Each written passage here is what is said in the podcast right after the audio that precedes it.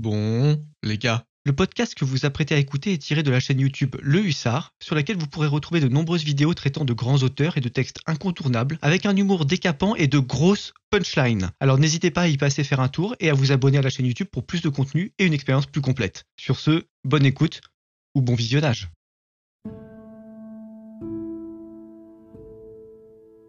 Plutôt ciel que le lecteur, enhardi et devenu momentanément féroce, comme ce qu'il lit, trouve, sans se désorienter, son chemin abrupt et sauvage à travers les marécages désolés de ces pages sombres et pleines de poison. Car à moins qu'il n'apporte dans sa lecture une logique rigoureuse, et une tension d'esprit égale au moins à sa défiance, les émanations mortelles de ce livre imbiberont son âme comme l'eau le sucre. Il n'est pas bon que tout le monde lise les pages qui vont suivre. Quelques-uns seuls savoureront ce fruit amer sans danger. Bon, les gars, vous connaissez la différence entre un poète et un romancier? À peu près 1,5 g de testo par litre de sang. Bah ouais, faut bien l'avouer, la plupart du temps quand on jacte de poésie, on se penche sur des pélos à l'IMC de flûte traversière qui grattent une œuvre rachitique avec toute l'énergie maladive de leur frêle jeunesse et qu'allongent aussitôt leur maigre besogne achevée, généralement des suites d'une douloureuse maladie. Et bah notre pélo du jour, il ne fait pas du tout exception. De qui on va donc causer? D'Isidore Ducasse, alias Lautréamont. Alors frottez-vous les mains, on parle d'un auteur génial et longtemps méconnu, à la croisée des chemins entre Baudelaire, Edgar Poe et Lovecraft, dont le destin fut aussi court que nébuleux et dont l'œuvre sombre ne pourra qu'intéresser les amateurs de curiosité littéraire que vous êtes. Parce que mine de rien, Lautréamont c'est quand même le pélo qui a canné à 24 ans en laissant en tout et pour tout derrière lui quelques lettres, deux plaquettes de poésie et surtout un livre emblématique, Les Chants de Mal que je vais vous présenter tout de suite. Allez go Alors pourquoi ce bouquin, croisement des pires creepypasta des tréfonds de YouTube et de la grosse littérature dont les Français ont le secret, a toute sa place dans votre colossale bibliothèque? Est-ce que Lautréamont était fou, bipolaire, anxiogène comme un protestant de la forêt noire ou juste absolument génial? Et par quel bout prendre son texte à une époque où Lovecraft a fait une OPA sur l'imaginaire horrifique des incultes et où l'éducation nationale vous cale dans les méninges une vision tellement étriquée de la poésie que personne ne voit plus loin que Baudelaire, Rimbaud et Verlaine, et bah tout ça, c'est ce qu'on va voir aujourd'hui. Prenez une grande respiration, échauffez vos méninges, ouvrez votre esprit et lancez un dé de chance avant le tour suivant. Votre cavalier fétiche vous entraîne dans les profondeurs obscures et insondables de l'âme humaine pour y parler de la plus noire des poésies, celle d'Isidore Ducasse, alias le comte de Lautréamont. Allez-y, on y go.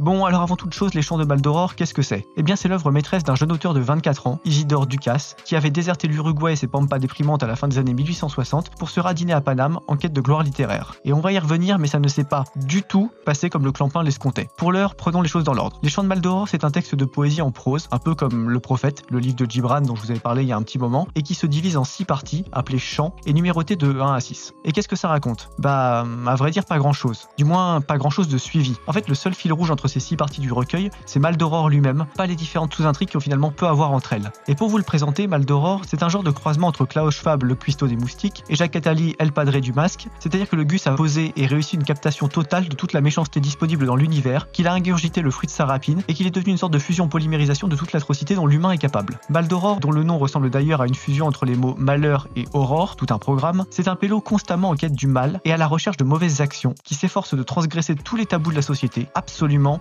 tous. Le mec, on dirait un député socialiste dans une maternité, tu passes ton temps à te demander jusqu'où il va pousser le bouchon. Ainsi, tout au long du recueil, Maldoror menace, blesse, tue, parjure, intrigue, rôde. Le mec, c'est un foutu Nazgul avec 0,0% de compassion et un inextinguible désir de ratiboiser la société, le noble, le grand et le beau. Donc au fond, Les Chants de Maldoror, c'est l'histoire d'une révolte, celle d'un personnage énigmatique et aussi avenant que Pierre Berger dans sa villa de Marrakech, le tout narré à la façon d'une épopée, d'où le découpage en chants, un terme qui rappelle les textes antiques comme l'Iliade et l'Odyssée, mais avec une langue moderne et des tournures de très alambiqué. Parce que oui, chez Lautréamont, l'un des premiers trucs qui frappe, c'est la volonté de surprendre le lecteur par des phrases interminables et des comparaisons complètement absurdes. Lautréamont, c'est le type qui n'hésite pas à entrecouper les envolées lyriques de son texte avec des termes scientifiques très précis, des rapports mathématiques entre les éléments ou des comparaisons ethnographiques de haute volée. À tel point qu'aujourd'hui encore, les spécialistes du bonhomme sont obligés de faire des débats interminables pour déterminer de quel catalogue obscur ou de quel manuel de médecine a bien pu sortir telle ou telle trouvaille du bonhomme. Donc, je vous récapitule l'histoire. Les Chants de Mal d'Aurore, c'est un bouquin à la lisière du gothique, avec un personnage énigmatique et malveillant qui se livre aux pires exactions depuis la fête de la musique macronienne, le tout bâti comme une épopée sombre et malveillante et narré dans une langue surprenante, tant par ses tournures que par les références mobilisées dans les figures de style. Donc déjà là, vous avez bien compris que franchement, c'est assez vertigineux comme bouquin. Je vous prie de croire que les Golemus Maximus ne sont absolument pas ready pour une telle lecture. Mal d'Aurore, il est habité par toutes les pires pulsions de la Terre, et il est vraiment tentant de voir, dans ce bouquin, un précurseur de la psychanalyse et des romans d'horreur comme Poe, Lovecraft et même Howard un peu plus tard, en pondront à la chaîne. Vous aimez ces auteurs? Dévorez les aventures de Cthulhu depuis que votre hussard favori a pondu ses merveilleux épisodes sur El Maestro de Providence Eh bien, dans ce cas, vous devez lire Les Chants de Mal d'Aurore. Ça vous permettra de comprendre d'où vient le matériau de Lovecraft et comment est né, dans l'esprit des écrivains occidentaux, la fascination pour l'horreur qui caractérise leurs écrits de la fin du 19e et du début du 20e siècle. Parce que oui, à bien des égards, L'Autre et à LOL, c'est un genre de préquel à tous les romans sombres qui accompagnent, à partir de 1900, la vie intellectuelle européenne. Donc clairement, si vous aimez les bails sombres, c'est un arrêt obligé pour vous. Allez hop hop on discute pas, ça vous fera du bien tiens. Et pendant que vous attendez la livraison, je vais vous parler un peu de Lautréamont lui-même. Alors bon, histoire de vous éclairer quand même un peu, voici les très rares éléments biographiques dont on dispose de manière à peu près sûre sur le Pélo. Il serait né le 4 avril 1846 à Montevideo, en Uruguay. Il est arrivé à Paris en 1867 pour faire des études, peut-être l'école polytechnique, mais on est à peu près aussi sûr de ça que de la présence d'un cerveau dans la caboche de Marlène Schiappa. Il vivait dans un hôtel parisien, se levant la nuit pour boire 8 litres de café, taper des accords sur son piano, ce qui réveillait les voisins bien sûr, et composer sur cette étrange musique nocturne des poésies. Il a publié deux petits recueils de poésie en 1869, respectivement appelés Poésie 1 et Poésie 2, c'est-à-dire que là on part sur un niveau d'originalité digne d'un Salut ça va en accroche Tinder, et il a claqué fin 1870, probablement du choléra, pendant le siège de Paris par le très strict crédible Bismarck, qui passait par là en allant à Versailles signer deux trois papiers pour édifier son ramassis de cartofles en un empire digne de Charlemagne. Donc vous avez bien compris que quand on parle d'un gars qui tape des do majeurs sur son piano à 3 du mat pour rédiger son épopée subversive avant de calancher du choléra dans l'anonymat le plus PTDRT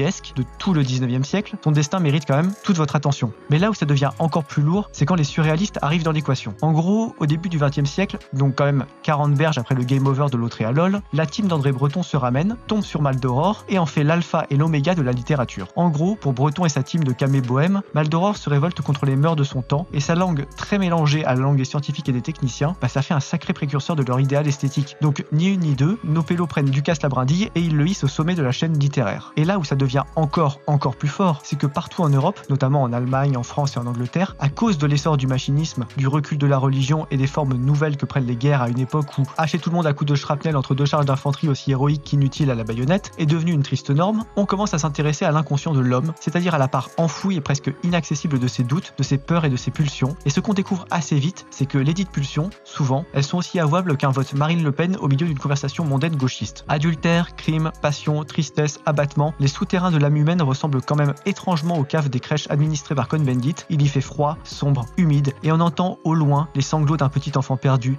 misérable et angoissé. Ambiance. Et bien sûr, les scientifiques et les écrivains se prennent de passion pour ce nouveau champ d'études. Dès 1910, un auteur allemand génial, dont on parlera sûrement un jour sur la chaîne, Rilke, fait paraître les cahiers de Malte Loritz Brigge, un texte qui s'intéresse lui aussi aux peurs, au surnaturel et aux événements fantastiques. Et juste après, vous avez le bon docteur Freud, qui déboule dans le game en Panzer pour expliquer dans ses bouquins écrits à la chaîne et vendus en série que les névroses de l'être humain peuvent se soigner en payant 4000 balles de consultation à un psychiatre autopromu guide spirituel et plus dénué de déontologie qu'un éditorialiste de BFM VC. Et là, c'est l'emballement. Tout le monde écrit sur les méninges humaines, sur le fantastique, sur l'horreur, sur les traumas divers et variés, mais vous savez celui qui a annoncé tout ça avant tout le monde? Eh bah bingo, c'était Lautréamont. Bah ouais, dès 1869, donc une génération avant les pélos dont je viens de jacter, le petit Ducasse, il s'est assis à la table des poètes et des romanciers en vogue et il leur a balancé, avec son accent d'espingouin expatrié, Maquet, vraiment il poule caca, c'est qu'il vous faut, c'est scruter les abîmes de la moumène. Bon ok, c'est plus un accent italien, mais j'ai pas trop de talent d'acteur, alors vous ferez avec. Vous avez compris l'idée. Et à l'époque, ça paraissait assez perché comme idée. Quand tu vis au siècle où Victor Hugo tape ses meilleurs perfs avec les misérables et où Flaubert vient de commettre l'éducation sentimentale, on peut décemment penser que la forme romanesque traditionnelle est à son apogée, et il faut un sacré instinct visionnaire et une capacité peu commune à dérégler sa perception du monde pour entrevoir, derrière le positivisme ambiant, le champ de recherche encore vierge de la psychanalyse. Franchement, entre sa vie de dingue tellement énigmatique qu'on dirait une légende urbaine, son œuvre dense et plus provocante qu'une pin-up 10 sur 10 en maillot de bain, sa langue qu'on ne croise à peu près nulle part ailleurs, ses références qui vont puiser à la fois dans les textes fondateurs de la culture européenne et dans les publications scientifiques de son temps, son héritage colossal auprès des surréalistes et des théoriciens de la psychanalyse, franchement, n'en jetez plus. Lautréamont, c'est un auteur que vous devez poncer un moment dans votre vie, c'est un passage obligé. Et comme ce texte est trop provoquant et sulfureux pour vous être recommandé par l'école, c'est votre serviteur qui s'y colle. Lisez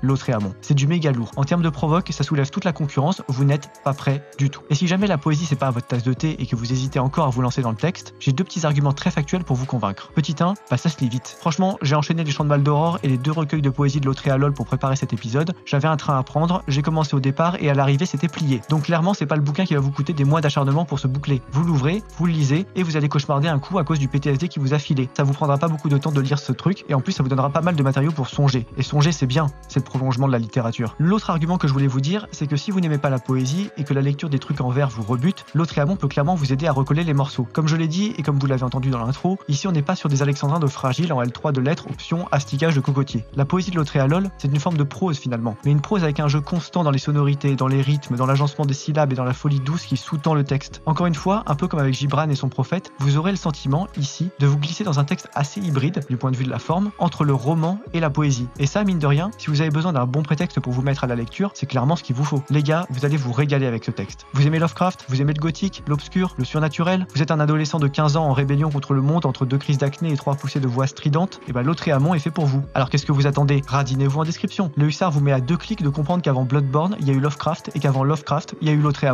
Et Cocorico, bonne nouvelle, c'est français. Donc laissez de côté les japonaiseries et les nouvelles pondues par l'iceberg humain de Providence et revenez à la source de tout ce délicieux cafarnaum. Lisez Les Chants de Maldoror. Aujourd'hui, vous avez eu un aperçu d'un pan entier de la littérature qu'on a finalement peu exploré sur la chaîne, l'horreur et le gothique. Donc si ça vous a plu les gars, pensez à vous abonner au réseau de la chaîne où l'actualité se prend des chassés en rangers par la lourde littérature ou à passer sur le Discord où vous êtes déjà plusieurs centaines et où du très lourd se prépare pour l'avenir de la chaîne. Allez hop, venez, je vous attends. Pour finir, on va se quitter sur une deuxième lecture des Chants de Maldoror, toujours sponsorisée par Corentin de l'Aube des Songes, une superbe chaîne de lecture de livres audio que je vous invite fortement à découvrir. Ça, c'est du solide. Sur ce, moi je vous dis à très vite pour un nouvel épisode et d'ici là portez-vous bien. Allez rompez mes petits cavaliers.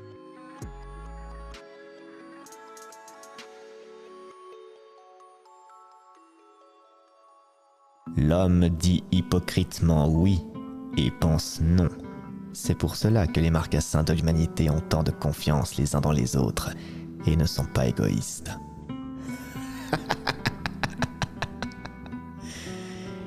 Il reste à la psychologie beaucoup de progrès à faire.